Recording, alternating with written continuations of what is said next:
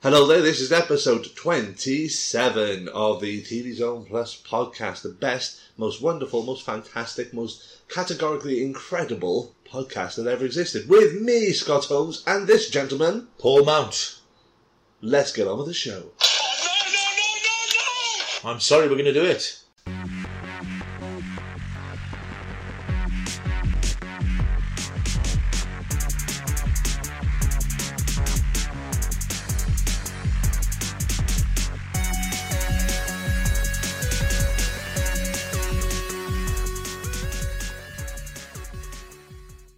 Baby.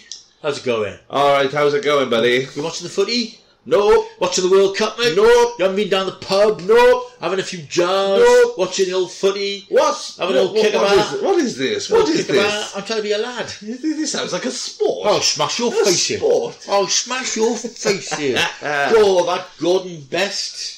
Is that his name? Gordon Was Best? he a famous footballer? No, I don't. I, well, maybe George Best. George And Best. Gordon Banks. I don't think he's around anymore. He was George good. Best. He's is he? What's happened? I don't know. Bloody hell. God you haven't been watching the World Cup then? No. It's all World Cup, World Cup, World Cup at the moment. Uh, Uh, yeah, this is why we haven't seen uh, Ant Man and the Wasp because of the World Cup. You know, because they, started on that. they don't think that we're going to go and see it because of the World Cup. Um, but um, yeah, it's it's footy time. At the moment, as we're recording this, it's footy time. mm, Everybody's getting very excited because England have won a couple of matches. People still seem to think England are going to win. yeah, I don't know. I don't really care that much. you know more than I do. Yeah. So, But no, if you're enjoying the football, well done. We're not, you know. yeah, if you've seen us, you'll know we're not particularly sporty. this is the most football speak you'll probably ever get from us. Um, no, uh, good luck if you're enjoying the footy. We've not been watching it. I've not been watching it. But it's, you know, it's one of these things it's hard to avoid because the TV schedules get taken over. Mm. It's football this, football that. And there is generally a, feeling that you've got to join in, you've got to join in. Well, nah, I don't have to join No. in. Not interested. No. no, I'm only interested in a sort of a current affair sort of way. So that I know what's happened without caring about it, if you know what I mean. Not even me for that. Nope. Uh, so apart from football, Paul, Yes. what have you been up to? I've had a very funny couple of weeks, really. Hilarious, you might say. Ha ha ha. bit like that. No, can't do No, it. it's just been, well, at the moment we're in the middle of this bloody heat wave. It's roasting hot, it? Yeah.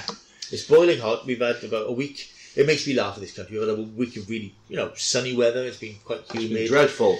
And the hosepipe bands are kicking in in Northern Ireland, and they're, you know, they're starting to say, you know, drink your bath water, drink your own urine, um, don't water the, garden, Don't have water games outside the garden don't throw water balloons around like some people do. like I did last yes, Exactly. yesterday. Yeah. So no, it's, it's been very hot, and luckily I've not had much to do the last couple of weeks. Not had a lot of work on. I've done my Starburst bits and pieces. I'm just about to start my Starburst annual holiday, my two month break from writing TV Zone column. But does that mean you will no longer be doing the TV Zone Plus podcast? Well, I will be continuing to do the podcast. Good man. Are you going to be doing it? um, no. Hmm. Yeah, okay then. So the, the podcast will continue, but I'm just having a short break from the um, the column itself. Then I shall return for another stint, and then we'll see what happens next year. He said mysteriously. Um, so the podcast continues, but it's just yeah, it's just been a couple of quiet weeks of just chilling, really, um, lazing about in the garden, reading a couple of books, one of which I'll be talking about shortly. Shutting out Max and Max Um, and all cool. and trying to- I mean, this is a-. This is a funny sort of episode, really, this isn't it? Because um, although you finished Luke Cage, I haven't finished anything that we've had on our itinerary. Well I've said. just been dipping into things. Yes. Um, so I haven't finished out the stuff we were talking about, which often happens when I write the magazine column. I sort of review work in progress of things, and that's the way it's been this month. Because my television viewing has been odd this month. I've been drifting around YouTube and uh, Netflix, watching odds and sods. Um, for example, I've discovered, I've heard of it, but I started watching comedians in cars getting coffee with Jerry Seinfeld. And I got the impression you're not a Jerry Seinfeld fan. Uh, not greatly. I can't say I've seen much of his work. No. with- with He's not very well honesty. known over here. I, I did attempt to watch this um, because Jim Carrey was on it, I think, the very first episode of. So I thought, oh, I'll have a little gander. Um, but it was just two men talking about stuff that they found funny, and, and it, it just didn't relate to me, unfortunately. Well, I think it- it's it's a funny show. Basically, it's um, Jerry Seinfeld, who is who's most most people know he was the star and co-creator with Larry David of Seinfeld, the most popular comedy series of all time in America. It was just a massive, massive hit. Have you ever seen it? Uh, no. It's very funny. It's, it's a show about nothing. They'd call it a show about nothing. It's about these four characters Jerry Seinfeld plays sort of a, a version of himself, struggling New York comedian living in a flat, and it's about his friends, and they're completely self-centered and egotistic. Everything revolves around them, and they never learn anything. You know, they have these stories, but they never get better as people. And it ran for nine years. It's just really, it, if you like Curb Your Enthusiasm, it's that sort of humour to it. Yeah. Larry David co-created it, and um, it was so massively popular. I think when he finished in the mid '90s, even then, I think the cast were on like a million dollars an episode. So Wow. Jerry Seinfeld is extremely rich, very well regarded. He doesn't do that much stuff because presumably he doesn't need to. I think he still does a lot of stand up. But Seinfeld, it's funny with Seinfeld, it was never really shown much over here. I think BBC Two used to show it quite late at night, like half past 11, 12 o'clock. And that's, you're not going to get an audience there. I only discovered it when it came out on DVD because a friend of mine had seen it, and I started watching. I just got hooked and bought all the box sets. I think it's now all on Amazon Prime. So this series is just Jerry in a different classic car every episode. He just collects a comedian or a friend of his. All the, the cast of Seinfeld have all been on there. Yeah, Ricky Gervais was on there Ricky Gervais, I wasn't watched he? that one yesterday. And he just they just drive across New York and they go and have coffee and breakfast. And they just have a chat and have a laugh. I just think it's quite amusing. I, I just like his, his sense of humour. I mean, a lot of them, if you look at the list of episodes, is people you I don't know, a lot of American com- comedians and comedy actors I'm not that interested in. There's a very good one with Barack Obama. He did when he was actually the president. Oh, right, And okay. it's really good because he sort of he parks outside the White House and and um, Barack Obama's in the Oval Office working.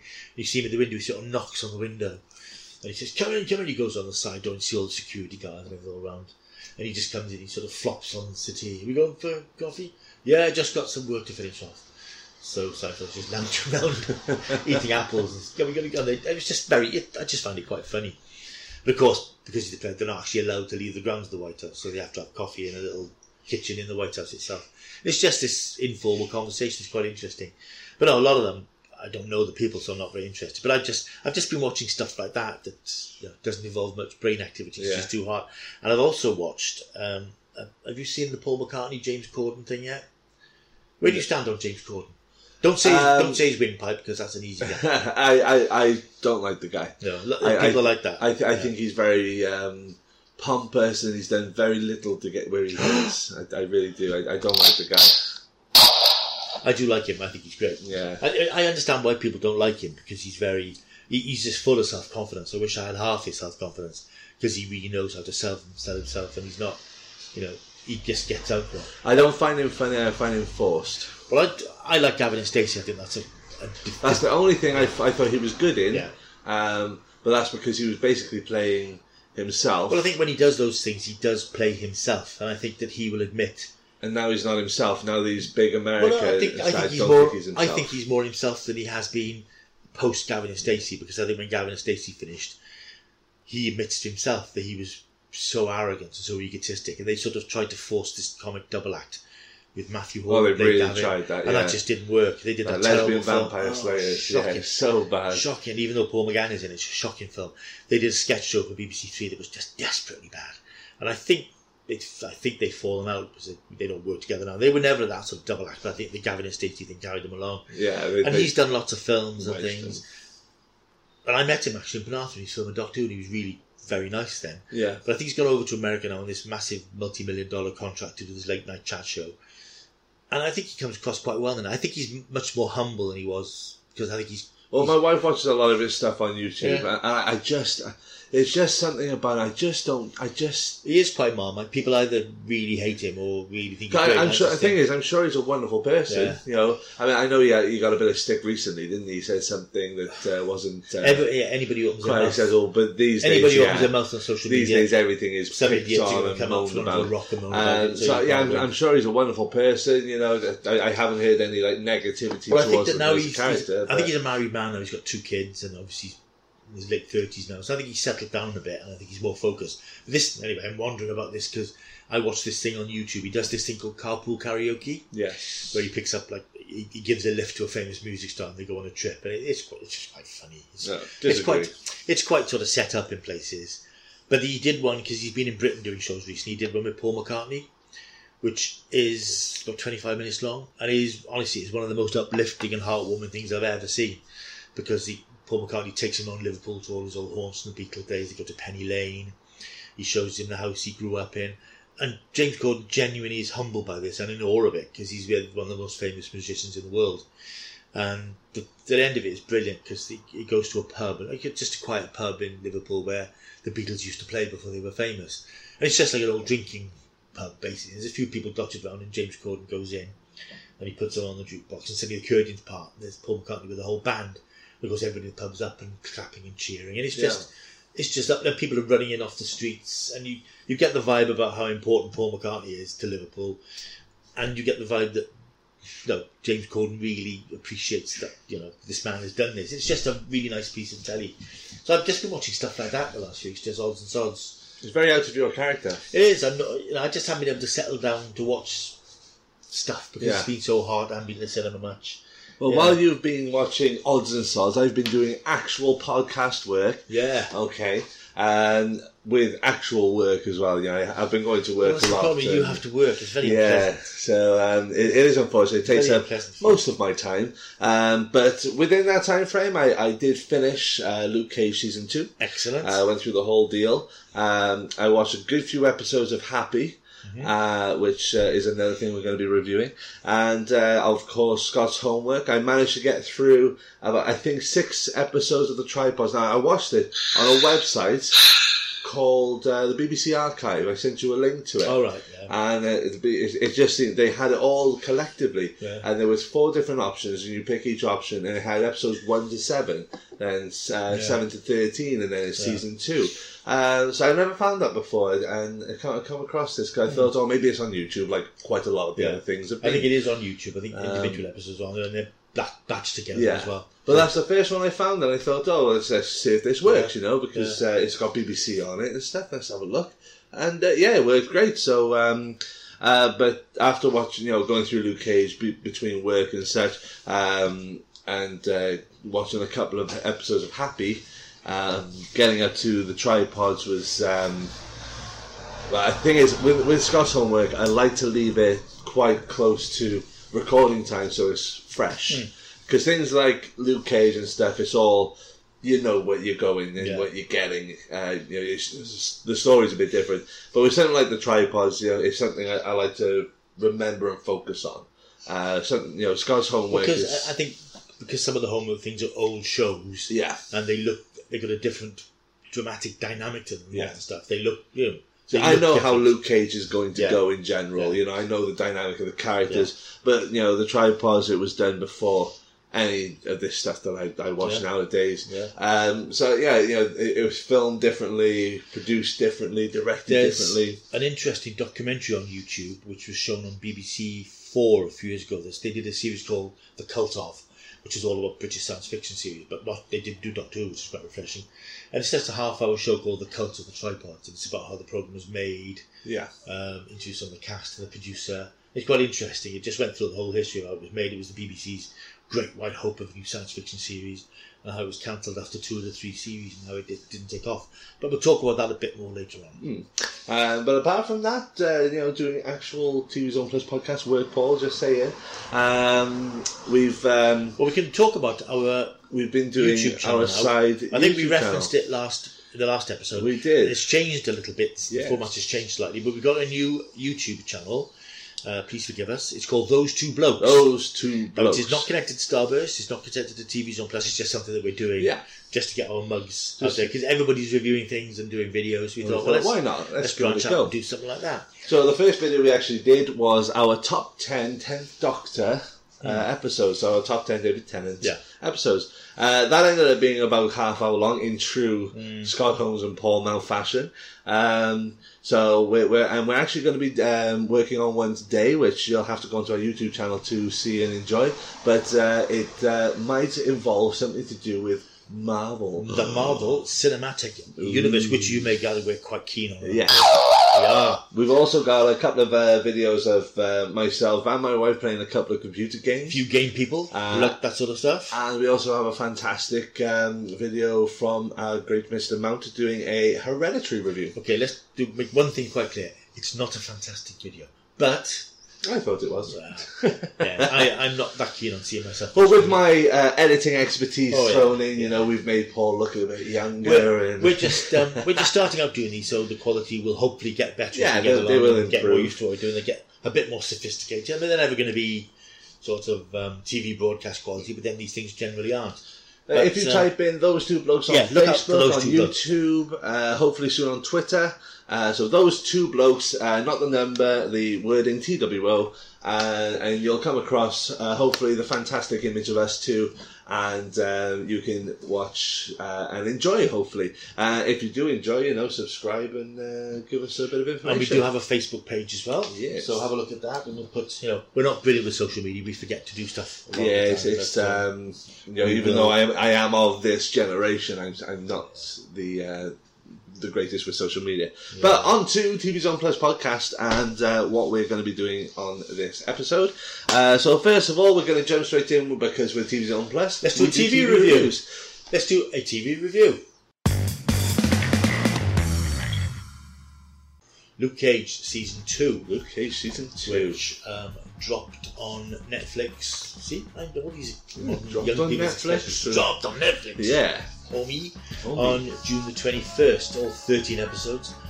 in true Netflix season style. two of Luke Cage. This, of course, is another one of the Marvel Street level uh, superheroes. As I said in the article I wrote for Starburst, he's the streetest of the street level superheroes. Yeah. Really. He's the down and dirty Luke Cage, the Power Man, played by Mike Colter, who's previously appeared briefly in the first season of Jessica Jones.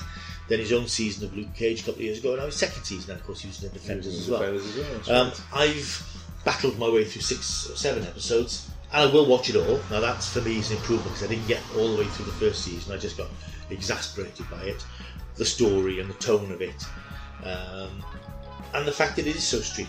Um, I make no bones about it. The fact that it's it's quite hard to get into it. It's very it's very, it? It's very urban. Yeah, It's very, very urban. and I'm not very urban. I'm a fat boy from Wales. I'm not particularly urban, so it's it's not a, it's not a sit down and watch and let it roll over you because it demands that you embrace that world. Yeah. and if you're not of of the world of sort of Black Well, American culture, thing is, it's, it, it's, not it's very much, very, very much, you know, out of Marvel fashion. It's a very much existing world, really, Yeah, isn't it? You yeah. know, uh, because But this is the thing about all these um, Netflix series that they are more realistic than the Marvel Yeah. Cinematic Universe, which is all capes and super proper superpowers and costumes. well, the thing is, Harlem, Harlem exists, and, and Harlem as far as my knowledge is, it's yeah. very much like that. You know, uh, it, it's very much a, a strong black community. That's that's the.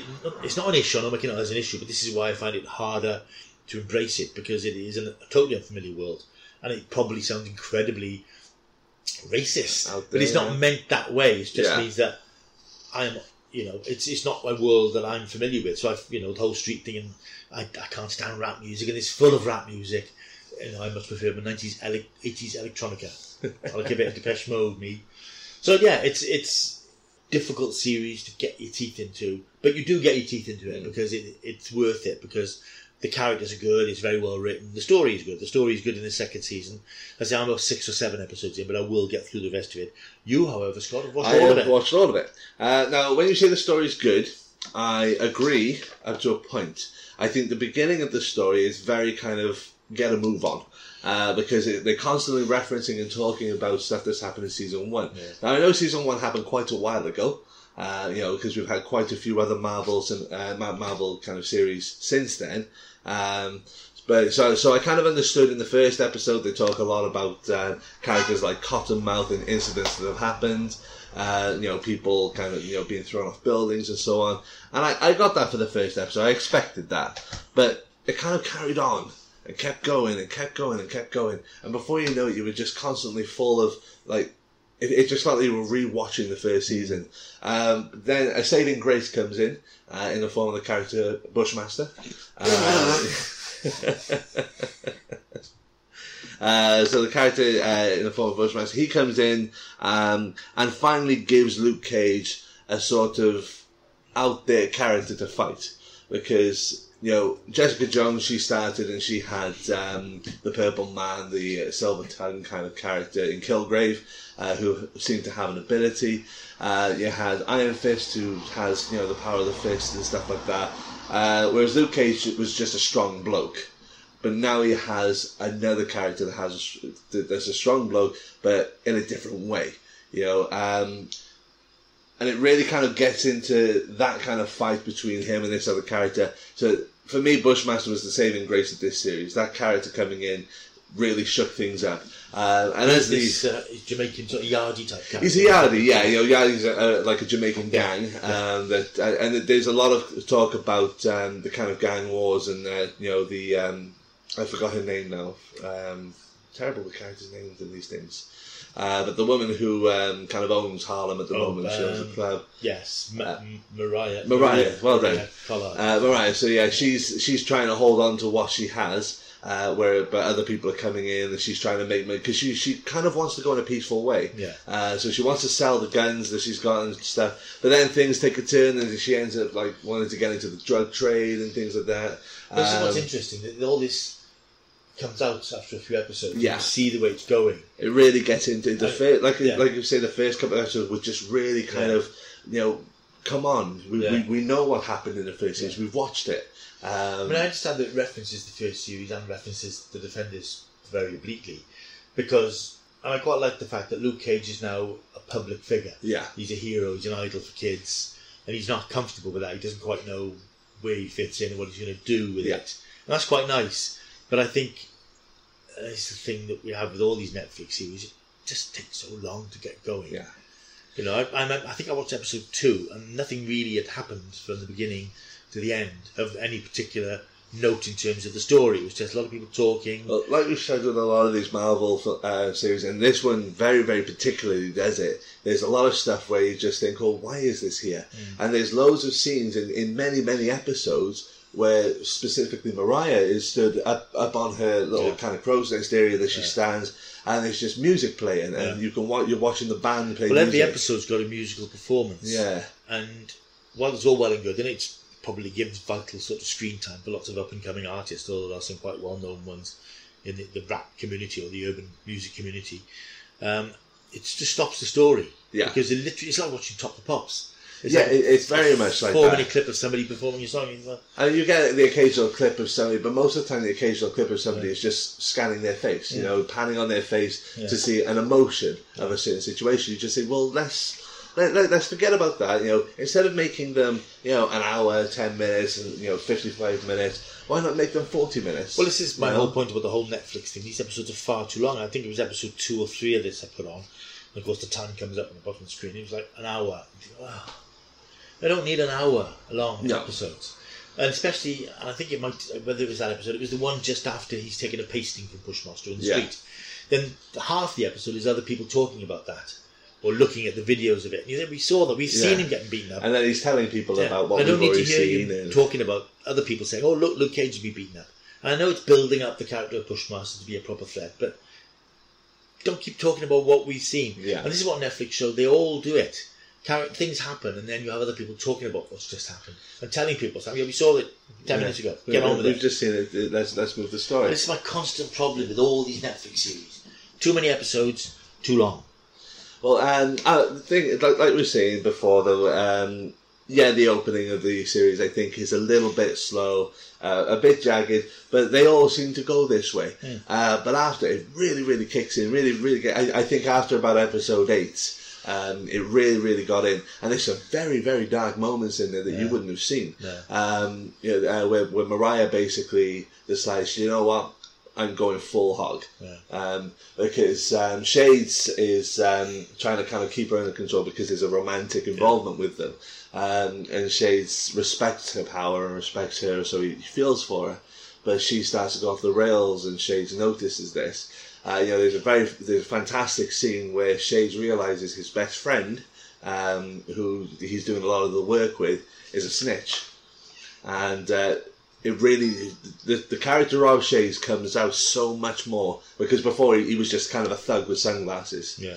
You know, whereas now he gets so into it that this this character evolves greatly just based on the fact that um, you know he, he has to kill his friend because he's a snitch because he's first and foremost a gangster, uh, and then um, he gets more information which leads to this horrific scene which I won't spoil it for you because when you watch it, you just think, well, this is this is taking a different turn because you know, yeah, there's a lot of violence in this, but th- this one point really kind of shows how far Mariah is willing to go to make sure she stays on top. Yeah. She she is queen. Yeah. Of, of Harlem, and that comes out quite a lot. She Yeah. says it's quite a bit. That's Um, the thing I'm finding about it. As every episode goes by, I'm liking it more. Yeah. Once you get into the story and you get used to the characters and see how it's all moving, but you just think you could tighten it all up. You could Yeah. tighten it up. Yeah, you could you know you could condense it. You know, gi- Yeah. give us a more harder hitting story because when when it gets into it, especially like I say, Bushmaster, it, it's nice for him to have a villain. You know, a proper villain, not just a couple of gangster villains. What's his name again? The villain? Bushmaster. Um, it, it's nice for him to have that kind of He seems, he seems like a comic because he's indestructible. He's got superpowers as well. He's Yeah. very very powerful. So he, he feels like a supervillain, which you don't get a lot of in these series. Yeah. It's like Kilgrave is a supervillain to But the thing, I, I like the difference though. Whereas Luke Cage, whenever he gets hit by a bullet, Yeah. pops off. Yeah. Whereas um, the Bushmaster, when he gets shot, the bullet's in, embedded Yeah. in his skin, so it's almost nice- like his skin There's was that Kevlar. nice scene where he's popping them out. of He's his probably blood on the Yeah. bullets and stuff. So they did, did did make an impact. Yeah. You know, they, they hurt him a lot more than what Luke Cage would have hit. Um, but um, you know he's a bit more skilled in the art of fighting. So you know, can Luke Cage come up against this? Um, one character that's missed, I think, and uh, I, I think she's to start with, she's she's done really poorly as Misty, the police officer. Well, I quite like, I quite like that idea. I quite like the way that that's done to an extent because she's, if you remember in the Defender, she lost an arm in the battle Yeah. with the hand, which is quite funny when think about it. Arm. Um, hand. Um, but um, she spends the first few episodes sort of back with the police and trying to find her place as a, you know, a not able-bodied character, if you like. Yeah. You know, nobody's quite sure where she fits in. But as you, I think you mentioned about that, that's what her. s- i- i- Everything is about her not Yeah. having an arm. yeah. Everybody's reaction is to her not having an arm, not as a person. And So can, can we not expand on this Yeah. character or tighten the character up? Because she does get uh, Well, a replacement I arm. think that must be the, might be the most recent episode I've seen, six or seven. And obviously, I knew that was coming. yeah, And you think, well, hang on, she's just had this incredible prosthetic arm stuck on. And you see her have the operation with the arms put on. Then the next scene, she's walking into Luke's office. You say, hang on, that's. yeah. Wouldn't you sort of recuperate? Or but the, um, it all seems a bit quick. Well, the thing is, it's nice though. As soon as that happens, she becomes the character that Yeah. we had in the first series Yeah. again. That went on for too long for me. The, the Yeah. kind of mo- and I mean, there, there was one point where one of the police officers walked past and they say, "Hey, Misty, do you need a hand?" Yeah. And she has this big kind of speech about how she, you know, she shows off the arm Yeah. that she's got that she that's missing and stuff. Um, and that bit I didn't mind, but it was just constantly every kind of comment towards her. She was like, "Yo, I haven't got an arm." And, and I, okay, well, we know that, and we know you're struggling with it. Stop mentioning it over and over again. But this is all boils right back down to the problem that there's too much they have to fill. yeah. You know, they're given 13 episodes as long as you like. I just wish, that, and they did it with Lost, Lost in Space was the same. There's too many, well, not just was too many episodes. They were quite long, but these things need to be tightened up. And I Yeah. think that, I think that the freedom that Netflix and possibly Amazon have doesn't work creatively because it just allows these writers and creators to be a little bit flabby in their storytelling. These things can be much tighter. And So- I know I'm not a script editor, but I'm watching this thing and say, well, I don't need that scene. This Yeah. move the story. I know. I remember one of the basic rules of writing, if you're writing a drama, is every scene should move the story along and have some development. But you've just got people standing around talking about things that we've watched in Yeah. the previous episode. We So just watched instead of ago. moving the story Yeah. along, you're, you're pulling it back. I know Um, we need to see characters reacting to things dramatically, but just get a move on. Get a move on. You don't need to do it all the time. In regards to the bit where Cage was hit, why don't you have a montage of people seeing the video and Yeah. you know Yeah. get get they gauge their reaction Yeah. so you know society are reacting Yeah. to this, and then that's it. Yeah. Um, But you've constantly got different people watching it, and then somebody else watching it. And And, then I quite like the bit with the book on the street selling the DVDs of it. yeah, the, the knockoff he's a good, he's a very Yeah. good character. You know, he's There's um, lots of nice. I mean, there's a nice running gag about Usain Bolt because Yeah. at the beginning he's testing out his powers, and he makes some comment. I think, you know, I maybe so, faster somebody else somebody says to him, comment. yeah, he said, "Oh, damn, I think he's faster than Yeah. Usain Bolt." And then uh, Bushmaster sees Yeah. he's like, "Yeah, faster than Usain Yeah. Bolt." You know, But it's a little joke that comes back, and he keeps it keeps on being it keeps referenced popping up, and he constantly says, day. "I didn't Yeah. say I, I didn't say it. I didn't say that. Somebody else said So it, it's got some nice little bits of humour in it, sort of uh, which is quite nice. yeah, which sort of Um, lightens it a bit. Don't, but I think it, it is genuinely a very good series. But It's it's moved along since the first series. yeah, it's certainly moved up a notch because I just found that I just couldn't engage with that. And I think once once you've got the rhythm of the culture that you're seeing on screen, which is uh, it's difficult because all that rap stuff just drives does my head in. But once you accept that that's the world you're in now, and it's great, and the story is the good. thing is, you can't put anything else in Oh, there. no, you know, no. I'm Well, not no. a fan of rap music. No. You know, it's, it's not my first choice. But you know, you can't you can't see Luke Cage walking down the street to Queen. Well, know, the thing is, I don't know. I was wondering that, thinking, and there are constant shots of him walking around, and there's, you know, sometimes fast, sometimes a bit slower, Yeah. with rap music playing. And I was watching and thinking, well, is this a cliched version of black culture that is all rap music?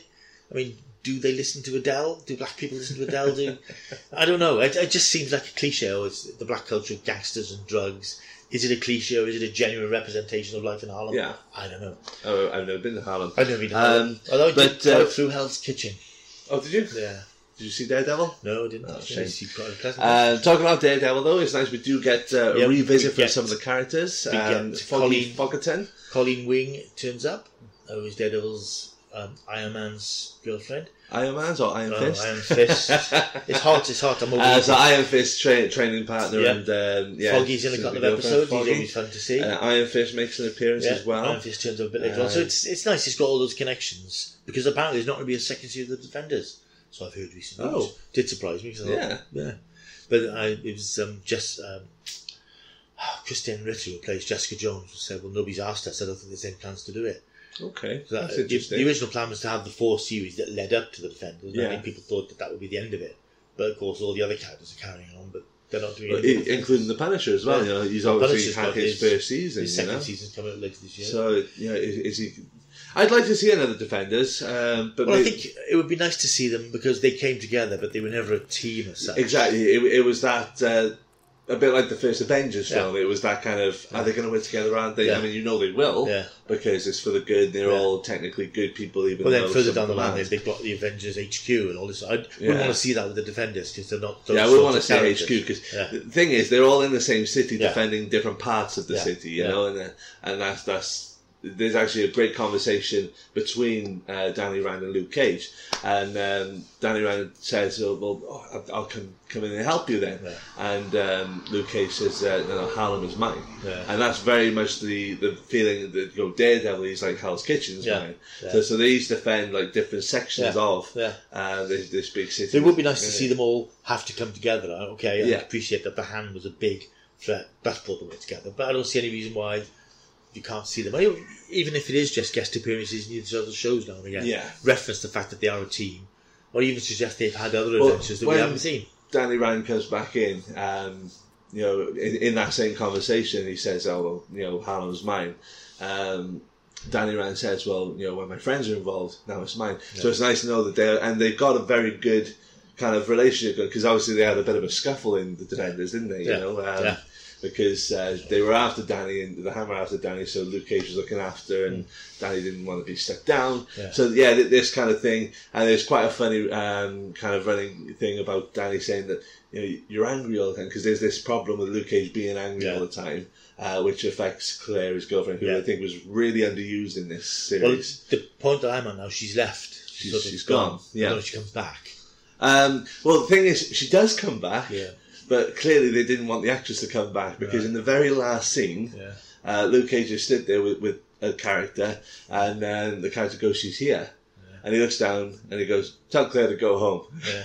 and that was it. There's no kind of shot to her walking in because th- there's a massive difference by the end of this series. So I'm intrigued to see where they go from here. But in the episode I just watched, which was six or seven, he goes to visit that woman who sold the potion things, and it Mm. seems to be some sort of thing there. They seem to be attracted to each other. Does that come to anything later in the series? No, because that's the daughter of The daughter um, of I forgot her name again already. Mariah. Mariah, thank you. Yeah, that's the daughter of Mariah. Yeah. Uh, I mean, she does become a key Yeah. influence in the story, uh, but there's definitely nothing Yeah. in that regard. So, um, I thought that's past that where they were going to go, and then yeah, Claire would come back, and they would be like because Claire's basically it, it, you're almost like it's almost like watching the Chronicles of Claire, isn't Yeah, it? Because yeah. she pops up in every She's single been, story. she's been all of them, I think. Uh, yeah, well, the thing is, Danny Rand again when when he's here, he, he- Yeah. he mentions her. He says, "Oh, I've spoken to her since she's left you." yeah. Um, Now remind me, at the end of Defenders, when they think Daredevil's dead, Mm. we get those shots of Matt Murdock.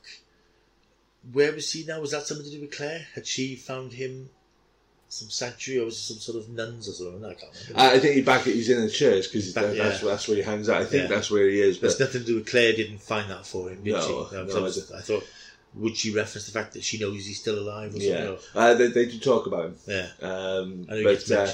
Luke yeah, I think you've probably seen it. Actually, know Luke Cage getting irritated. He's like, "Oh, don't give me this uh, Matt right, rubbish," yeah, you know, yeah. because he, he didn't want to be likened That's to right, her. yeah. Um, but uh, yeah, so that's Luke Cage season two. So at the end of it, then, do you, was it a satisfying yeah, story? It's interesting actually because I'm very excited to see where it goes, Mm. Uh, which I wasn't greatly in after season one. No. So uh, end of season two, uh, big changes happen, like massive stuff happen. It's it's it's not like it, it's a very good ending to a series um, because uh, the whole formula will definitely change from Yeah. now onwards to see where it goes. Um, so yeah, it's it's Well, I'm looking forward. I will leads. watch the rest of it this week, and I, you know, I guess I once I got the feel for it, and that sort of, you know, just it's, it's just the urban thing. It's it just finds it hard to sort of the, the music just does my head in, as I said. But you have to go beyond that. But no, it's, it's very, very well done. And say the, the issue, the Netflix issues remain what they are. I don't think that they're not going to pay attention to me. I tell them to do less episodes and shorter ones. Yeah, Do they listen? That's that's the only thing I would do say. they have? Yeah. Do they? I just wish they'd tighten them up because they could tell much better, sleeker stories if they just cut out a lot of the padding. But it is very good. The performance is great. Mike Colter is superb as Luke Cage. I mean, he's just great. Brilliant. All the cast are great. Alfre Woodard as Maria is brilliant. The guy who plays um, Bushmaster. I would very much like to see the Power Man kind of image come back for a little Yeah. bit though, just just for a gimmick. Yeah. So they almost did it. Yeah. Because when he had that party, they opened the that's right, suitcase, he yeah. said, wear this, and I felt pleased, because we've had it once already. Well, I think they slightly through. referenced it 'cause it's like a hood with a yellow sort of lining. Wasn't it? Yeah. So if they were sort of. And I, I want to see the big fluffy Yeah. kind of look there. Yeah. Just, just even, for a gimmick, that would have been great. It's, it's interesting though, isn't it? When you look at you probably because that look is very seventies. The old Power yeah, Man image ridiculous is very 70s, yeah. And I wrote an article for the next issue of Starburst, the world's longest running magazine in cult entertainment, about Blade, celebrating sort of, you know, the fact that Blade was actually the first Marvel superhero Yeah. on screen. Really, people sort of forget that. Yeah. twentieth anniversary. And I was looking at the old images of Blade from the comics, and he had that big sort of seventies afro hair Yeah. and the big leather. It was a real sort of cliche, Yeah. Superfly sort of nineteen seventies. It was 70s, you know, that- you couldn't, you know, you couldn't do that now because it's not the seventies. No. You know, cultures, the culture has culture changed. since then. has evolved and changed. And this is why we'll today. presumably never see Power Man like that. Because that was the 70s version of Power Man. Yeah. This is a 21st century And it's always nice to have that little throwaway. But it's nice you that they reference it and Yeah. sort of have some acknowledgement that that's Yeah. where the character that's from. the character started there, and that's that's the generation where Yeah. it began. Uh, marks out of ten for what you've seen For what so I've far. seen, I'm going to give it 7 Mhm. But I know it's going to get better because now Yeah. I have five, six episodes and I'm used to the, the rhythms of it, and the characters are, are interesting. I like the way the things are developing, and I can see the threads of it moving forward. So I suspect it'll be an eight, possibly a nine by the time I've seen it all. But I am Um, enjoying it. I am giving it an eight. Uh, the only reason it's not higher is because the first couple of episodes were uh, were slog. They were. It was a bit kind of less get on with the story. Mm. But once it gets into it, gets into it. So it, eight out of ten. You know, couldn't give it any lower. Mm. Definitely not lower. Well, no, it's clearly a quality piece of television. Mm. Yeah. it? I mean, I'm, you know, I watch all these things. A I, lot. I would probably put this quite high at my um, uh, Netflix Marvel. But Yeah. It would probably sit quite high up there. Yeah. Uh, Iron Fist probably being still very low. Well, I so I would like to see them do something with that Series. I think possibly Daredevil series two is the best for me. I think. Yeah, I, I think it, that really kind of played into Although I did like Jessica Jones season two. I know that some people weren't too keen. It, it wasn't but mine. I- yeah, Jessica Jones season I- two is a bit lower. I got more involved in that. I liked some of the backstory stuff. but didn't we actually say though this is season two? I, I remember Yeah. saying on one of our podcast episodes that season two Luke Cage might bring us up because Yeah. it's quite low at the moment. Yeah. And yeah, I think I think they really pulled it out of the bag Yeah. for Luke, uh, Luke Cage season two. I would highly, highly recommend watching it. Well, that's streaming on Netflix now, 13 episodes. Like I say, you know, you might get into it very quickly. It took Yeah. me a bit of time because it's all about the story for me, and I, I just couldn't feel the first few episodes. It was referencing what had happened before. Nothing much was going on, but by about episode three or four, it starts to pick up the pace, which makes you wonder why they didn't just do the 10 episodes and just cut Yeah. out the crap of the first. Exactly. There were. Well, this is why Defenders I thought worked a lot better because it was Even that was a bit padded, it? but yeah. it worked a lot better because it was just go on with it. it, it, it flowed. yeah. Uh, so yeah, Luke So that's Cage, Luke. Cage out now Get on it. Netflix. Go and have a look. Netflix channel, I should say. Go and have a look.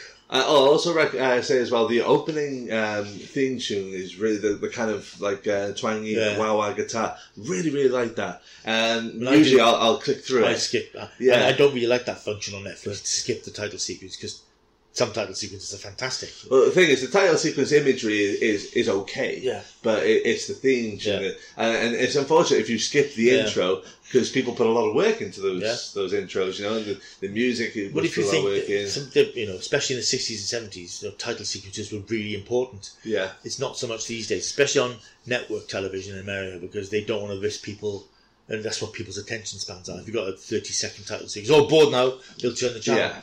Netflix hasn't got that because they know the audience are watching something because they want to watch it. The thing is, as, as a man who um, I do a bit of editing on this podcast on our YouTube stuff, and if people skipped all of my editing work, that you know what, what I've, it's Yeah. like um, you know, say like with Luke Cage, you know, somebody edited all that together to Yeah. make those imageries and Yeah. things. A lot of work goes into that, Yeah. so you know, I do like to, uh, unless it's really irritating opening, which I haven't can't say I've come across greatly. No, I mean, Um, no, I don't think it happens. I mean, you know, a, a good title sequence is something you I mean, you, you get some boring ones, Yeah. you know, like, like there are boring ones out there which I will, will make me skip. Well, a lot of Uh, shows, a lot of shows are these days just the caption will come up and a bit of wah music. Yeah. Make an effort. but But that is an American network television thing. They don't want to risk people turning over. Make an effort. Yeah. Sort it out. But I like things like um, there's a series called Six Feet Under that was on a few years ago about funeral directors. Not watched that bad. Brilliant, brilliant title sequence, so beautifully done. Um, and uh, Buffy the Vampire Slayer had a good title sequence, and I, I always used to like title sequences. They don't tend to do it now so much. Is where all the cast come up and these sort of hero poses, and Yeah. come up. And I, I used to love them. Yeah. That's a very seventies, eighties, nineties sort of thing, really. But they tend to be a bit more subtle these days. So yeah, but um, yeah, don't skip the Luke Cage title sequence. Although I do. I, Only I, because- don't, I enjoy them. Or I tell you why I do it. It comes up on screen. It's like Netflix, Luke Cage. Yeah. Ba-boom. one hour, Nice. two minutes. Nothing. Well, I skip three minutes if I miss the title sequence. See, you make the episode short. I'll watch your title sequence Netflix. So be told. Um, okay, so yeah, Luke Cage. So uh, let's move on to another. Let's do another TV review. Are This you- is, this are you happy? Are you happy? Baffled, really. this is um, a very bizarre series called Happy, which is also on Netflix. Ridiculously bizarre. series It's also on Netflix, Happy. although it was actually a sci-fi channel series. They just nabbed it on Netflix. Yeah. Um, I think it's been out for a while, but I've only we've mentioned it before. That we're going to do Um, yeah, I, I mentioned it before. And, Have you um, watched all of it? Not all of it. No, I've seen quite far into it. It's um, the, the core idea of it is about the disgraced police detective Nick Sax, played by Christopher Meloni, who's a bit of an outcast, and he just uh, fills his days. He drinks a lot. He likes uh, to smoke wacky stuff Yeah, and worse, and he works as a hitman just to get money. he's basically gone from respectable cop to hitman complete- scumbag. He's a complete scumbag. yeah, that's He's basically, no and he morals. knows he is. He's got no morals. He's got no sort of moral fibre or moral level. He's just do what he does to get what he wants. Now that's not the starting of the story, though, is it? No. Because the starting of the story is about this sweet, innocent little Yeah. girl who gets taken by this very grungy-looking Yeah. clown type character. Christmas fair. Sort of thing. Um, and um, yeah, uh, the, the hitman gets hired Yeah. by an imaginary friend. Well, it's, he, it's just bizarre. He he gets hired to kill this bunch of gangsters, these three Yes. brothers, and he ends up killing. He has a heart attack while he's doing it, yes, and um, he has two heart attacks, in fact. And And he wakes uh, up in the ambulance. He wakes up in the ambulance. and these two paramedics go after him, and suddenly an animated flying unicorn, blue flying unicorn appears, starts talking to him. A voice by fantastically um, by oh Patton Oswalt. Patton Oswalt. Now, uh, a lot of people probably know him from his early work in Kings of Queens, which is the Kevin James Oh, American TV series. Uh, more recently, if you like Brooklyn Nine Nine, he's the leader of the fire department. He's in that.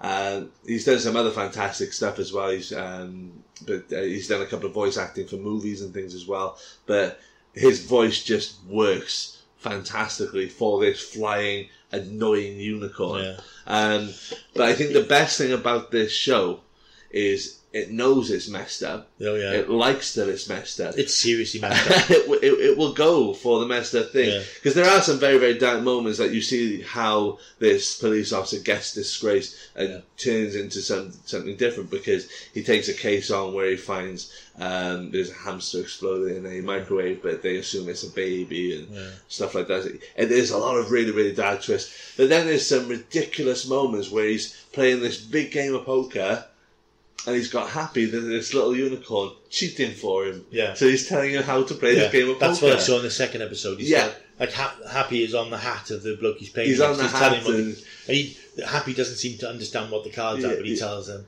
"Oh, they're low numbers. They're not even the same color." So he knows that So he's like, different great. hands. And he plays, but the, but the thing is, straight after, it leads into an amazing action sequence where they're crashing the tables and shooting. It's an interesting series. It's created by Grant Morrison, who comic book fans will know, of course, because he's done so much stuff like uh, he did um, Animal Man for DC Comics years ago. He did Batman. He's done the JLA. He's done lots of the big characters, All Star Superman, and he created a characters called the Invisibles, which were rumored to be a British science fiction series years ago, but never happened.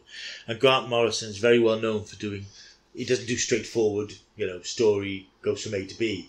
It'll start off at C and then do F, Yeah. then go back to A. So stories do make sense, but they don't. They're not linear, if you like. They're all over the place. And this this reminded me of Watchmen. It's got that sort of gritty, sort of Yeah. very bloodthirsty, Dark, extremely violent and adult aesthetic to it. I mean, it's not. This is not for kids. but with this magical unicorn. it's got an animated unicorn, but don't let your kids watch it. yeah, don't let, don't, don't think, oh, no. it's called Happy. This Yeah. could be good. oh, I like that song. Yeah, it must be based on that. It's not. It's very down and dirty, Yeah. incredibly violent. This uh, the first episode, particularly. I've, I've only had a chance to watch two again because I'd be lazy this month.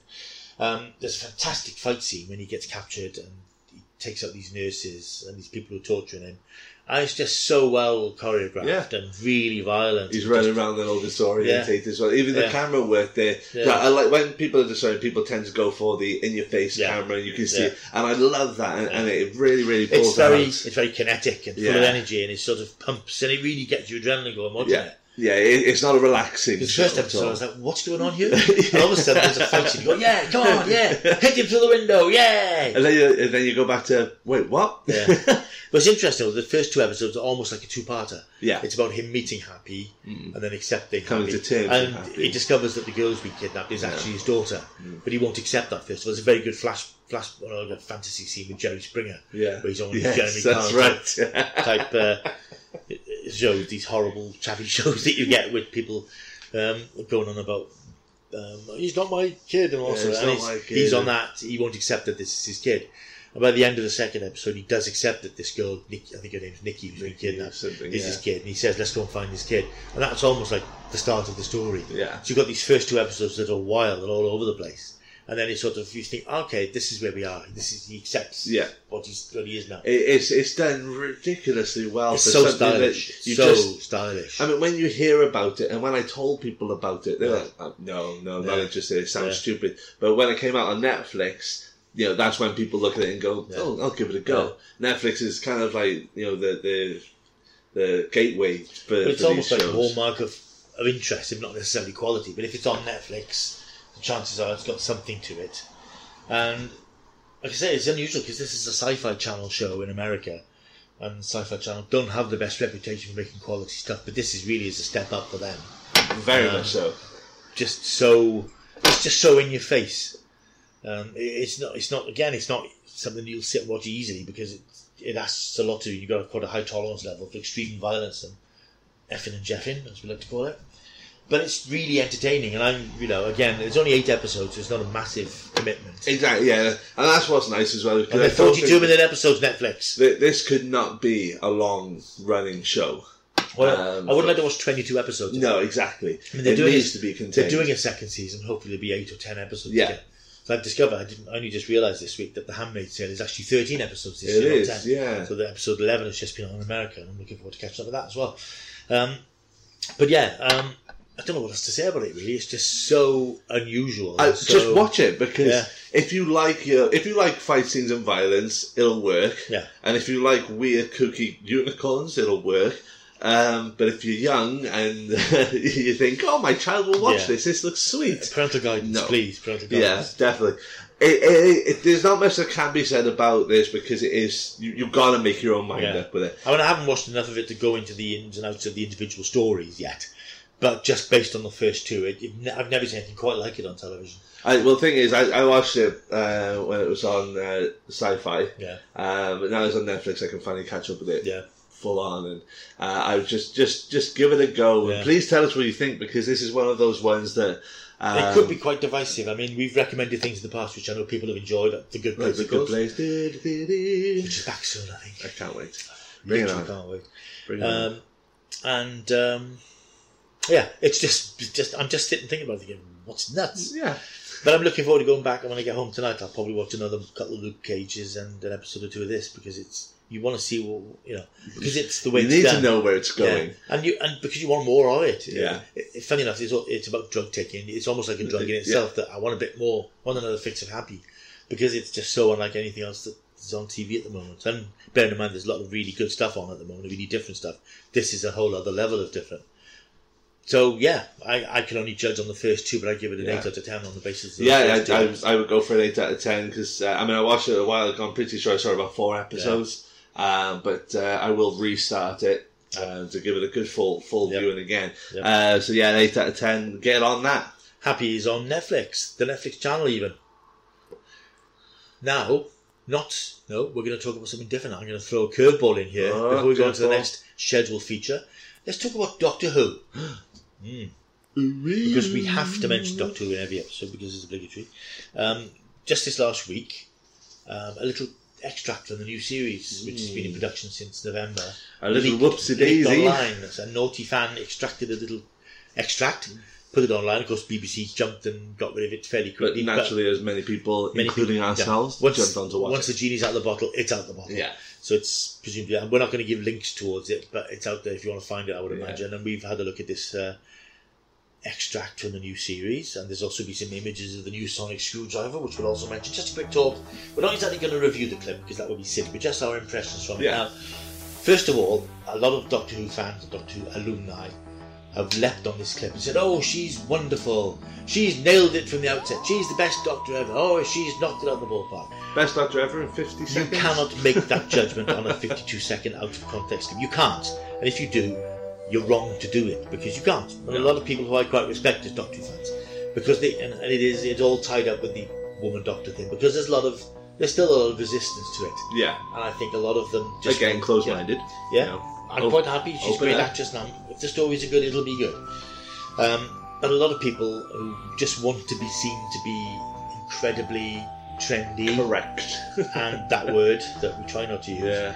they jumped on it as vindication for how good she's going to be and what Yeah. a fantastic decision. You can't make that judgment on that clip. And I'm sorry, you, you just can't. And people, I've seen people on Facebook go, oh, she's absolutely brilliant.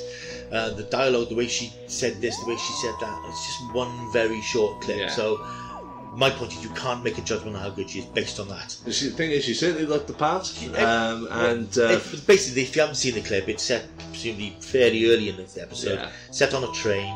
She's uh, still trying to come to terms She with. still she doesn't quite But the thing is, I think the first thing is, it's like, uh, "Ma'am, why do you keep calling me ma'am? Yeah, You're a woman. yeah. Am I?"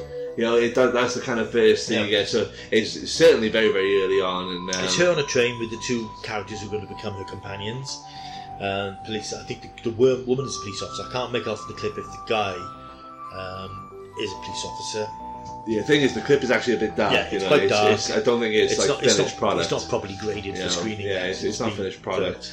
So she's basically leading them down the carriage. Carriage. And it is quite doctorish the way she talks. Yeah. So how do you get on here because it's locked? How do you get on? She's, her mind is working in a doctor way. Um, the impression I got from it is, yeah, okay, looks all right. Um, I, I must admit the dialogue is a bit glib, so it just reminded me a bit of Steven Moffat, the bit with the tongue. It's Yeah, on. yeah, It's on what's, what's this? What's your name? Oh, I can't remember it. It's on the tip of my. And she points to her tongue. What's this? She can't remember what her tongue is, and you think, hmm, okay, yeah, that's very. That does strike me as very Steven Moffat. Yes, I, I wasn't Yeah. on that scene because, um, you know, I, I, I don't know, it, it was just too. It was trying too hard to be funny. I thought. Yeah, I think it's- You know, it, it- wasn't subtle humour. Long time Doctor Who fans will know the Doctor's always quite erratic and, and not exactly zany, but uncharacteristic in his first episode, her first episode. And I dare say that's what they're going for here, which is why you can't make a judgment on this clip. Yeah. You need to see what happened before. You need to see what happened next and where the story goes. It's one isolated clip. Her performance is perfectly fine. She's a good actress anyway. I expected no less of her. You can't really make any other judgment other than the fact you've seen a short clip from the new Doctor and it looks okay. Yeah. Don't know what the story is going to be, although there have been some whispers about what the story might be. But she looks fine. But to say that she's nailed it and it's wonderful, you can't you can't say that. It's good performance. It's fine. But it's Well, I did like the mention of um, you know describing Peter Capaldi. It's funny. I wasn't sure on that. I, Yeah. oh, No, I, I kind I kind of liked it because uh, yeah. yeah, they- they've they've all kind of done it, haven't they? You know, uh, I, I think it, didn't David Tennant reference the ears yeah. because he mentions oh smaller ears Yeah. and stuff like that. Yeah, I like I like that it's it's almost like a nice little nod to say, Capa- Yeah. you know, Capaldi was a doctor. I think, you know. yeah, I just think that I'm hoping that it's going to be a clean slate. yeah. That's not going to reference his past too much, and to see them referencing the first episode. Just acknowledging that Capaldi was Yeah. a doctor is Yeah. great, Yeah. but don't constantly you know mention Yeah. the past now. know, Well, this is what I mean. You can read too much into these things. It's just a brief scene. Um, it's fine. It's perfectly fine. No more than that, because you can't you can't say any more than that. People who've said more than that are just being silly, basically. Now, I do have a bit of an issue with the sonic screwdriver. We've also had images of the sonic screwdriver. Now, the first point we made is that the sonic screwdriver is a metal tube that the doctor carries around. You've now got a woman carrying a metal tube that lights up, and you're going to have those jokes about FNAF. There's going to be jokes, yeah. Yeah. There's going to be. It's uh, inevitable, things. and it, you know, I think that happened when she was first announced. Oh, what you going to do with the sonic Yeah. screwdriver? Yeah, the sonic screwdriver can look a bit like a vibrator. Can we move on from that, Yeah. please? So we've got this new thing, which is this odd. Now, the issue I have with it is it looks like something maybe the Silurians would use.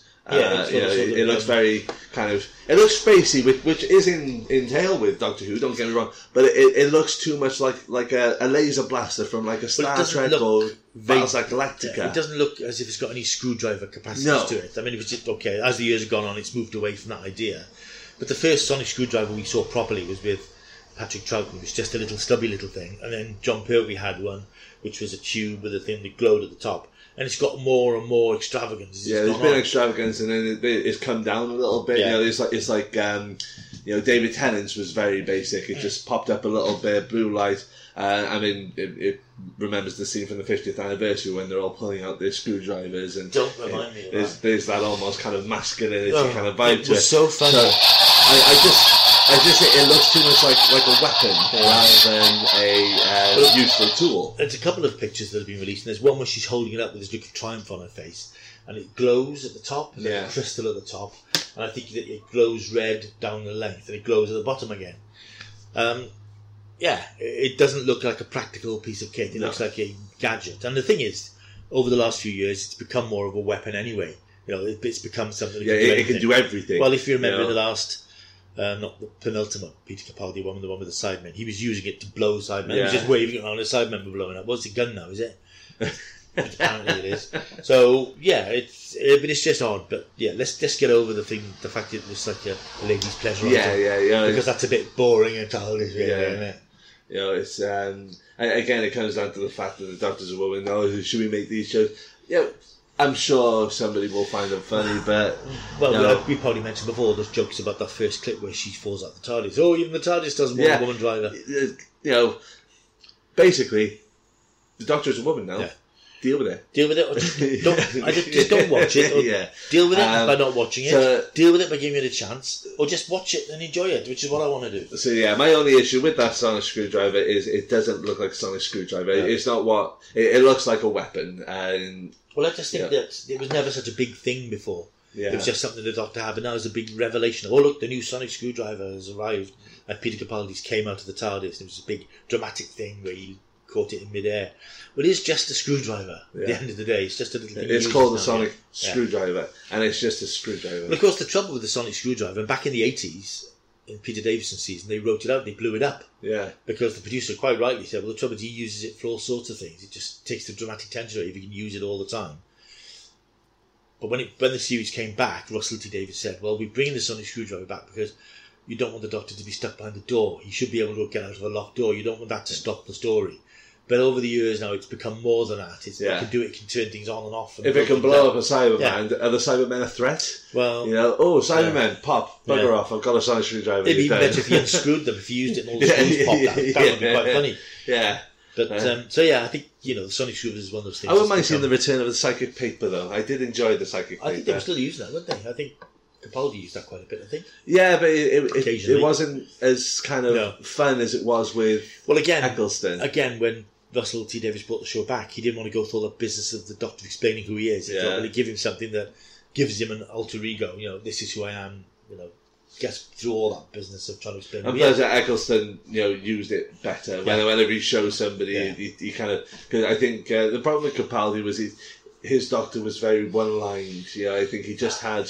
There was so many problems with that Mm. era. It was so badly mismanaged. I don't care what anybody says. In my opinion, it was very badly mismanaged very badly written. Um, so anyway, that Doctor Who clip has been released. So it's the first sighting we've had. And it's, we're still about three months away from the new series starting. So it's quite interesting to get a look at how it's going to be. I look forward to seeing it. I, I, think to- when we see yeah. that clip in context, it'll be probably graded in the music score by the new composer who's been really. uh, I imagine there would be some kind of like plonky sound towards that that bit of. the Well, I hope they don't do. I mean, I love Murray Gold's music, but he did have a tendency to say, "Laugh now. This bit should make you cry. Right. This bit should make you scared." The mu- the music, I think, should underscore the action rather than tell you what to think about it. But I don't like it when they do sort of dee dee dee dee or Yeah. comedy. eh, Yes, eh, yeah. eh, just laugh if you find it funny. So anyway, that Doctor Who clip is out there. Doctor Who's back in October. Excellent. Now it's time for. Scott homework.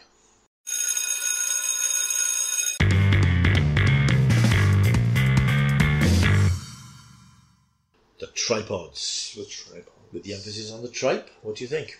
Uh, You've watched six episodes of the first season. Now, just for a bit of background again on this, um, Tripods was based on a trio of books written by John Christopher back in the 60s. And um, John Christopher was one of those, he's a bit like John Wyndham did Daily Trippitt. He did these dystopian, apocalyptic stories, um, which I've read quite a lot of. He wrote some really good books. His real name is Sam Youd.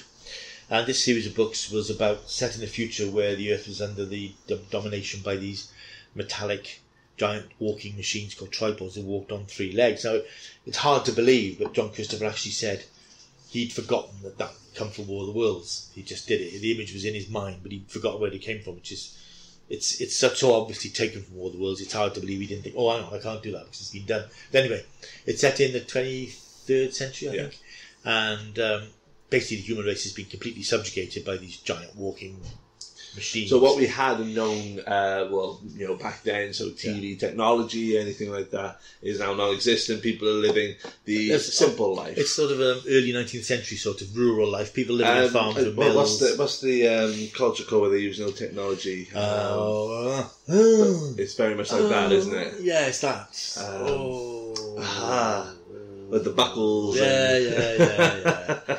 Carry on, we'll come to Yeah. Um, so yeah, they- they're living in very much that kind Yeah. of life. And when you come of age, you um, basically have to shave off all your hair, make your way to the tripod that will visit. It'll come down, pick you up, and it will cap you. Uh, and um, the two lads that live uh, in this uh, little kind of village that they're in, um, they well, the one mainly he's a bit, he doesn't want to be capped. Yeah. Doesn't like the changes that it makes because they were friends with this guy. Well, the caps sort of subjugate people's minds, so they just become placid and docile. And if there's any thought of rebellion or being different from the norm- Amish. yeah, that's the one. Amish, yeah, that was it. And it began with a W. Um, so no, any thought of rebellion or being different uh, are just flattened out by these caps, which affect their brains, so Yeah. they don't think that way. It's almost like they've got like uh, like zomb- a cone in there. makes them sort of isn't? You know, zombified. It's like yeah. this metal grill that's in their It basically makes them um, like Well, they're placid and they can yeah, and they don't, They don't struggle or Yeah. fight the yeah, will. of they don't question the way things are.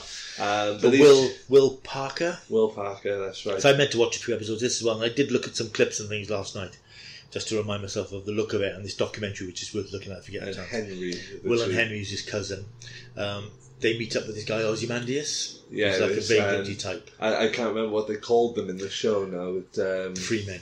the free, yeah, they, He they tells were, them about the free men. who they were in the called something Mountains. else from the group, and um, uh, they're, they're basically raggedy. Yeah, they're of- sort of almost like hippie types. Yeah. they've escaped capping. and they're sort of trying to set up a resistance movement. And because Will is already thinking along those lines, he decides with his cousin to travel to the White Mountains, which is the Alps in Switzerland, it turns out. And the first series of 13 episodes is basically their adventures. Now, they meet up in, not sure which episode it is, they meet up with Jean Paul, who they call Beanpole. That's the, Uh, the French boy. that's right. I think uh, that's about the third, maybe fourth three, episode, something yeah. like that. Uh, the thing is, they end up on a ship uh, heading off to France Yeah. with uh, Captain Curtis, Yeah. uh, who treats them a little bit harsher than was promised. Uh, they pay him and get there, but uh, they escape from the boat um, and end up in captivity. Yeah. And Beanpole's in there, he's got glasses on, and they're a bit surprised what glasses are. They show him binoculars and things like that. And no, the binoculars come later, sorry. And, There's a bit where and- they go to Paris, isn't there? Have you seen that one? yeah, they go into Paris. They're in the shopping centre. Yeah. They're taking all the clothes and stuff, and then there's these kind of raider type people.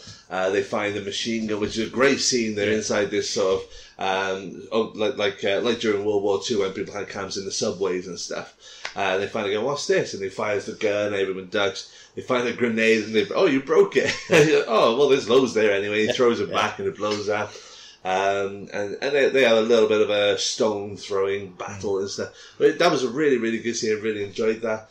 But I think the best scene I've seen, so I've seen up to about episode six, um, and the best scene is when they just they jump off the train.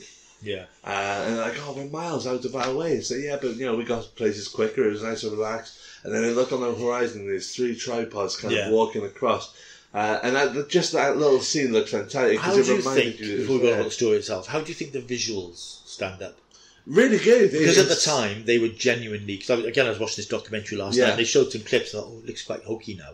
Because it was made in 1984. I, I, I loved it because it, it- it's that same kind of thing. It's not CGI is Yeah. not always the best. No. You knew that these, you know, uh, in, in the very first episode when you see the first boy get capped, you see the claw kind Yeah. of come down, and it looks edgy and mo- you, know, Yeah. you can see somebody's probably got a stick underneath, and they're bringing it down. But you can see that this has grabbed this character and is picking the character up and taking him in. It just and- looks physical. It looks like it's actually yeah, there. it- because you know it is. Yeah. You know, once you And CGI something, you look at it and you know in your in your Well. I think especially with this because you know it's not CGI, you know it's a model that they've done. And again, this documentary is actually worth. I keep going on about it as if I'm sponsored by the BBC, but this cult of the tripods is worth looking at because it does show you some behind the scenes stuff. It speaks to the special effects guy, and the bit where you see in the first episode where the leg comes in, Yeah. they actually had the legs. That's all they built, three legs. So when you had the tripod in the water with the three legs, then they overlaid the actual model Yeah. over it. So you actually had the leg was physically there, but not the rest of it. And the models were, like, I don't know, 18 inches high or something. And they, because it was all on video rather than on film, and the models were done on video, you didn't have, because back in the old days of Doctor Who, you'll notice when you see a lot of 70s Doctor Who, when it's on film it looks great, and then you have clunky bits that are done in the video studio, and the quality of the, filming looks different. But the tripods was all filmed the same way. So you don't get that jarring shift. You notice in Doctor episodes when they're inside, Yeah. they're in a studio. When they're outside, it's a different quality to the Yeah. film. You can tell it's it's not really connected. It jars. And that's the way that a lot of British television drama was made. We don't get that with the tripods because it was all done on video, so the film the video quality is all the same. And I was looking at the video, and okay, the, the scenes of them move and look a bit, but they, they look good. They still Yeah. look good. It's a good design. When they're filmed from below, looking up at them, they're quite scary. They're quite imposing looking things. And again, in this documentary, they were saying the trouble was it was called the tripods, but because they were so expensive to animate and to do, you and you might have noticed in some episodes, there's no you see a tripod in the distance. Yeah. Once. Oh, there's a tripod. Thing is, is, is that a bad thing? No, I don't think so. You know, it's, it's like the day of the Triffids. Yeah. To know the threat is there is powerful Yeah, enough. yeah. Uh, but And just you, you, know, get a reminder every now yeah, and again. you, you don't need to there. like see, oh, they're there again, they're there again, Yeah. they're there again. Just the knowledge that they're in the background and Yeah. the, this threat is Yeah. still there. That that's kind of the best thing, you know, about it. Uh, and I really, really believe, and I, you know, this show will hold up today. I, I think you could probably re-release that. Probably have to kind of you know gr- make the graphics look a bit smarter. Well, they re-released- re-release the actual show. They re-released it on DVD. Um, they didn't do anything with it. Just released Yeah. it as it was. It came out not long after it finished, and it came re-released. And I think it's done quite well. It's quite po- quite a popular show. I I think the issues I have with it. Uh, I think you've done all the stuff with the chateau, Yes, where they're great picking. they're just about to leave Yeah. the chateau. Well, see, none of that is in the books. The books themselves are quite thin books. They're about Yeah. 150 pages, and they wanted to make a 13 part series out of each of those books. It's a bit like The Hobbit, trying to make three films out of The Yeah. Hobbit. You get lots and lots of padding. But with this, they had to make a lot of stuff up. So all the stuff about the chateau, well, it's none of that in the No, book. that's It's completely made up. It Okay. is very much the journey Yeah. through adventures, the tripods back and forth. It's, it's very similar to a Lord of the Rings kind of Yeah. story, though, isn't Yeah. it? You know, two lads, A- a- you know, you know, yeah. Sam and yeah, um, a, Frodo. you know, quest to try and find something or yeah, they're, they're, they're heading down- to something to do something, and it's just about the journey. Yeah. And um, yeah, I mean, the, the chateau bit did feel a bit out of place. Well, it's just padded. It's just purely padded to fill up the episode. but again, it was still quite good.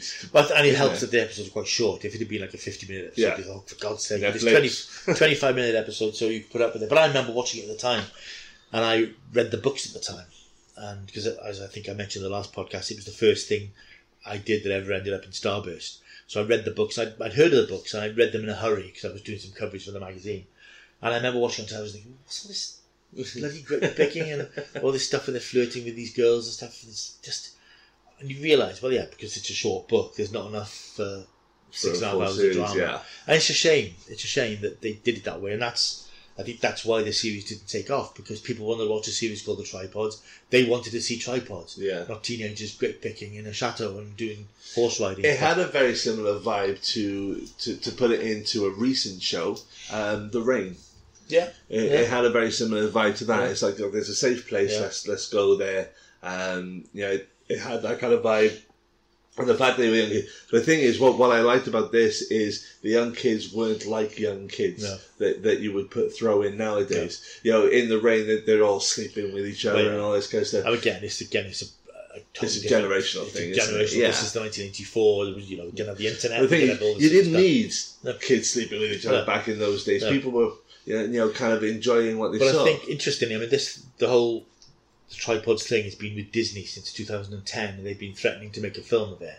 And you know exactly what it would be like. It would be all these airbrushed girls. The characters, the gender, you know, half the characters would be girls now.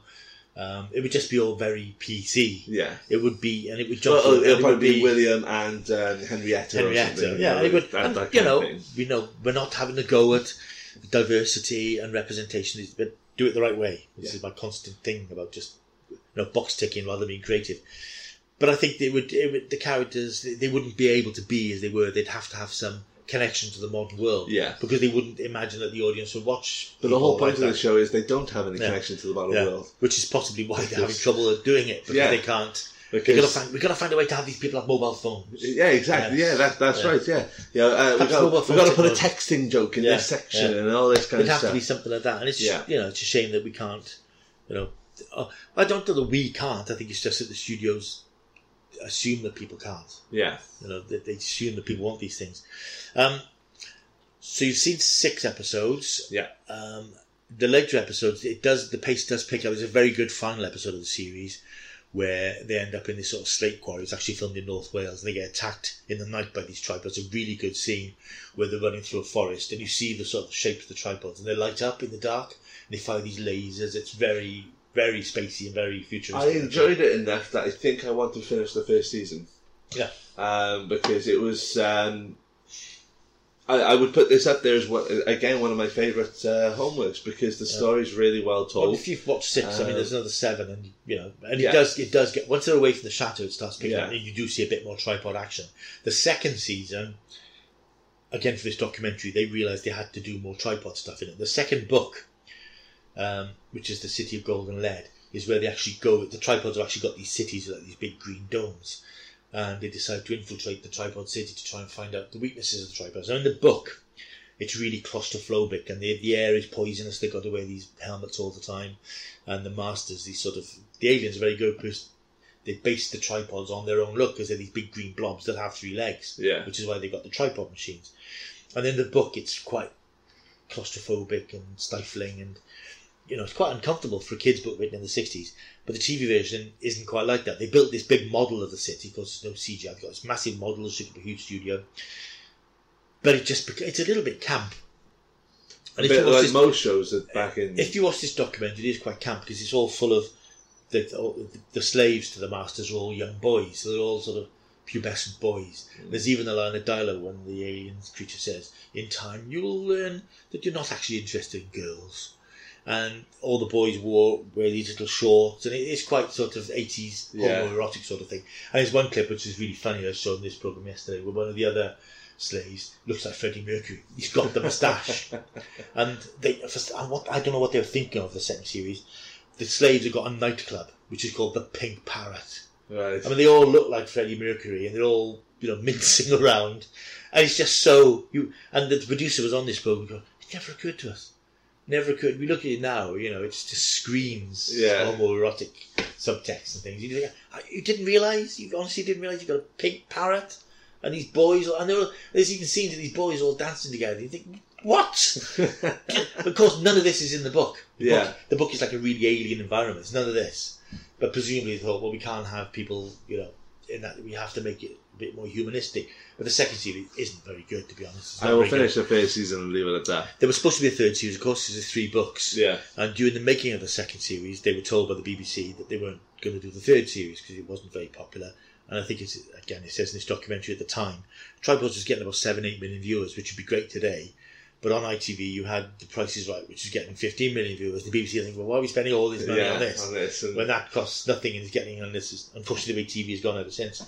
So during the second series, they had to hurriedly rewrite the last episode, where in the books, uh, the boys get back from the city to the White Mountains, where the um, there was, they meet the Resistance at the end of the first series, and they get back to the Resistance camp at the end of the second series, and it's burnt out, it's been destroyed, right. and which doesn't happen in the books. And Will turns to Henry and says, "It's all been for nothing. We lost."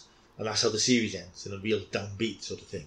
That's a good way to end it. Yeah, I mean, it's not how the books ended, because the books had a really exciting ending where they dropped bombs on the cities from balloons. Yeah. It was really exciting, and that's what they were going to do. But of course, they had to rewrite the ending, so it's very, very downbeat, and it, you know, they, the resistance doesn't win, which is unusual, but it's not what was planned. But the thing is, um, quite often I like it when the villains win because Yeah. it's not what you expect sometimes. I think you if know? it's if it's in the story plan to do it that way, but I, they had to do it because they weren't doing the next series. Yeah. So it'll be interesting to see if you watch the rest of it. I'll, I'll definitely Have a look at one or two yeah. of the second season ones. You see how just see because it is just very bizarre creative choices that they appeared not to realise. Very odd. Um, marks out of ten. What you see? Max at 10, 9 out of 10. Really? Whoa. Really, well, I really enjoyed it. It Yeah. was um, the only reason I hadn't finished it was because of time. just a question of time. You know, yeah, that, that's it. You Well, time is our greatest enemy. know, um, time is uh, of the essence. Time is relative. Yep. Time is uh, timey wimey. Very time wimey. That's the tripods. So yeah, homework for next. Your next homework is going to be the champions. The champions. Hmm. Not heard of this at all.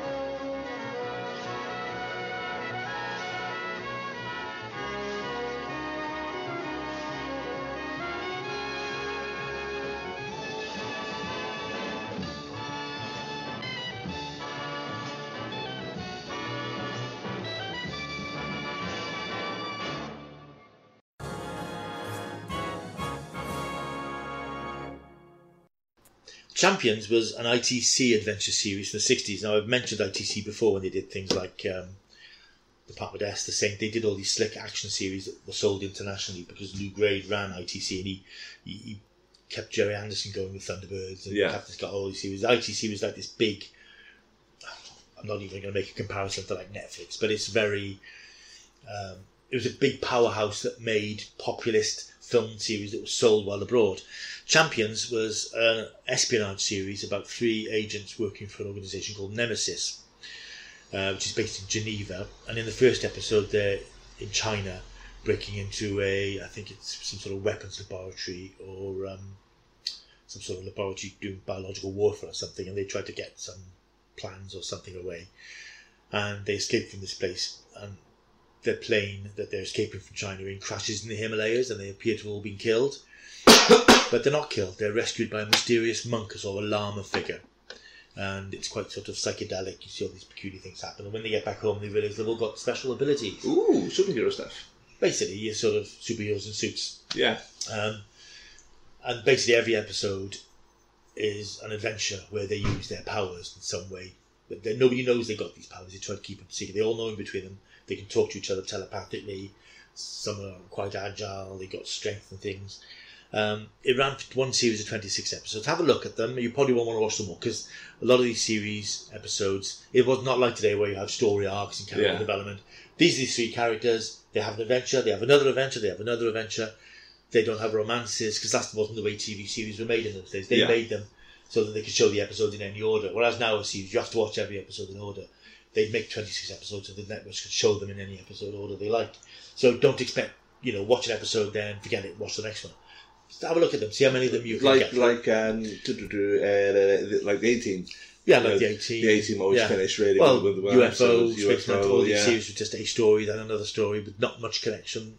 Uh, the Champions has no connection between any episode Yeah. other than the characters having adventures. But it's just uh, as long as you watch the first one first, Watch, you can go watch nuts which with I think is called the beginning, and then pick and choose. Okay. Have- Try and watch a few of them to get the feeling. And those sorts of series were very popular. Well, I'll tell you what. uh, Later on, give me a recommendation list of episodes. of, of episodes that, Okay. that you think um, yeah. would truly show the Okay. ability I haven't it. seen it for years. Because I don't want to myself, watch a bunch of bad ones and say, Oh, no. nope, they're bad. Yeah. And you can Yeah. say, well, what about this episode? Okay. And I didn't get it. Okay.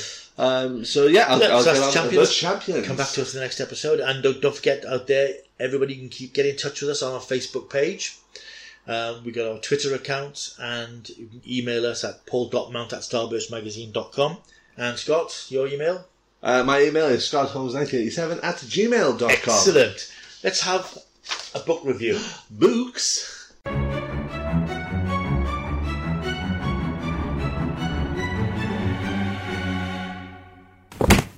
Just a quick book review of a book which I'm reading at the moment, courtesy of Starburst Magazine, the world's longest running magazine, blah, blah, blah, blah. Um, I'm just reading this book at the moment. There'll be a review online in the next few days. Um, it's called Blood Cruise. It's written by a Swedish author called Mats Strandberg. Apparently, it's been translated from Swedish, and you can tell in places.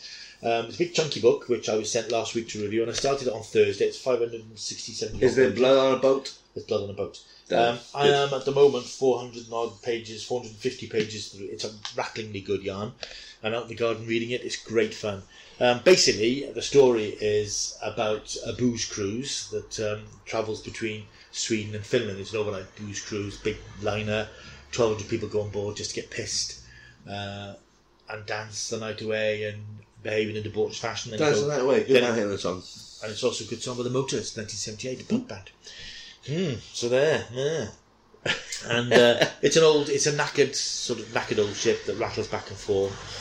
And in the early chapters, we meet these things too. You meet the different characters. You know, this, you know, this middle-aged woman who's wondering what she's going to do with her life. This dysfunctional family whose father's a bit of a drunk. Um, the gay couple. There's a former crew member who wants to propose to his partner. You'd meet different crew members. There's a singer who's like the karaoke singer, who's a former Eurovision contestant in the Eurovision Song Contest for Sweden years ago, and he's really pissed off that his life's come to this, working on this cruise ship. So you meet all these different characters, and then you meet two other characters: a mysterious middle-aged sort of woman who looks like she comes from a photograph. She's sort of a distant, old-fashioned looking woman, and this young little blonde boy who's a bit pallid, a bit you know, complexion's very poor, but he speaks in quite a mannered sort of fashion as well. Long story short, they're vampires. Okay.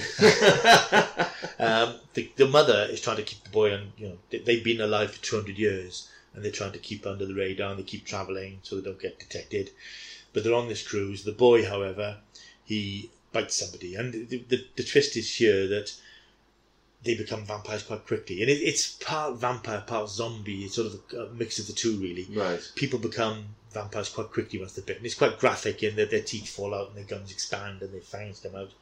So basically, he starts infecting people who also start infecting people who, and more and more people on the, and basically becomes a bloodbath as people discover what's happening and you meet certain characters you met. Some of them don't get away. I don't quite know where it ends up yet. There's certain characters who are still alive, hiding in their cabins. It's just um, ludicrously entertaining. It's just a bloodbath. It's very gory. It's very graphic. I mean, it's a real sort of page turner. It flies on. I think I say it's 500 odd pages, but it doesn't feel like it because the chapters are quite short. The print's quite big. This is my review copy, so I don't know if the actual Yeah. published copies will be different.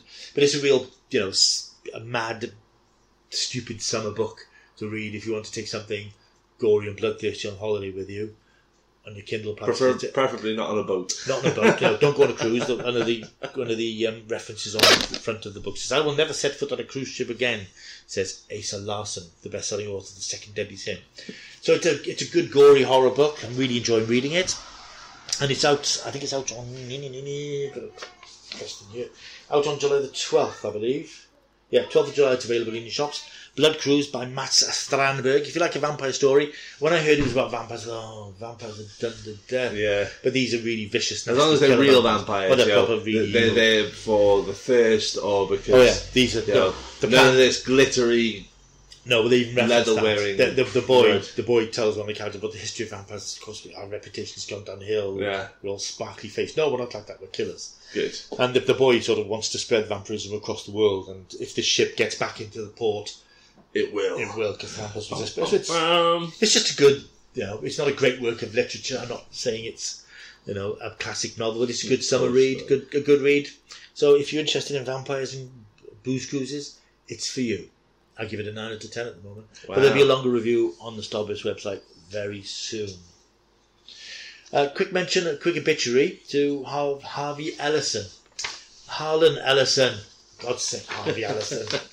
Um, Harlan Ellison, of course, the world famous science fiction writer, uh, born in May 1934. He died last week on June the 28th. Um, people will probably best know him for the number of a Star Trek episode, The City on the Edge of Forever, which he wrote, which is regarded as one of the best Star Trek episodes. Um, massive. Um, I mean, I'm not a massive science fiction literature person, but I'm uh, well aware that the name of Harlan Ellison is sort of iconic in the world of the genre and um, he's another sort of legendary figure in the genre. Have a look at him online to find out a bit more about him. I just wanted to mention him, not in great detail because I'm not that familiar with his work apart from Star Trek, really shamefully. But he's a massive, um, sort of a bit like Arthur C. Clarke and Isaac Asimov, really big names at the, the early days of 20th century science fiction, who passed away last week. Uh, RIP to Harlan Ellison. If you've got any favourite Harlan Ellison stories or books you'd like to recommend us, I'm always up for a challenge. Let us know if you're a fan of his work, what he meant to you, and what what his works do you think best represented his style? Harlan Ellison, R.I.P. Um, so I think that's probably it. Yeah. We're, we're baking. It's boiling hot. We're going to go and sit. We're going to take our tops off, girls. We're going to sit in the sun. And we're going to Um, rub oil over each other. and uh, I, I didn't agree to this. uh, you check your contract, mate. You want to check your contract? But and also, you're very welcome for us making a very strong attempt to keep these episodes a little bit shorter, so you can entertain uh, yourselves in a very kind of condensed manner, rather than having to book some time off work to enjoy our uh, longer episodes. we do tend to go on a bit. So um, Plus, it is it is a hot day, and we don't want to sit crowded around this microphone for too long. exactly. But we know you're waiting to hear from us, so we didn't want to let you down. Yes. Um, so um, do us a favour. Remember, don't forget to check out those two Don't forget blokes to check out our YouTube channel, Those Two Blokes, and we'll be putting some more bits and pieces up here and there randomly. And keep in touch with us in all the ways that I mentioned earlier, but I can't be bothered to mention again now. So that's us for this episode. We'll be back in a couple of weeks' time when we'll hear what Scott thought of the champions. Whether he Um, thought it was champion, whether he thought it was not. Not. We'll also have a, probably a couple more TV reviews as we do. Who knows what we'll be doing and you never know. You just never know. More fun and games for all the family, but don't watch Happy with the kids. So I'm gonna say. it's Or Luke Cage. goodbye from It's goodbye from him. Bye bye. And goodbye from him. Bye bye. Ta-da.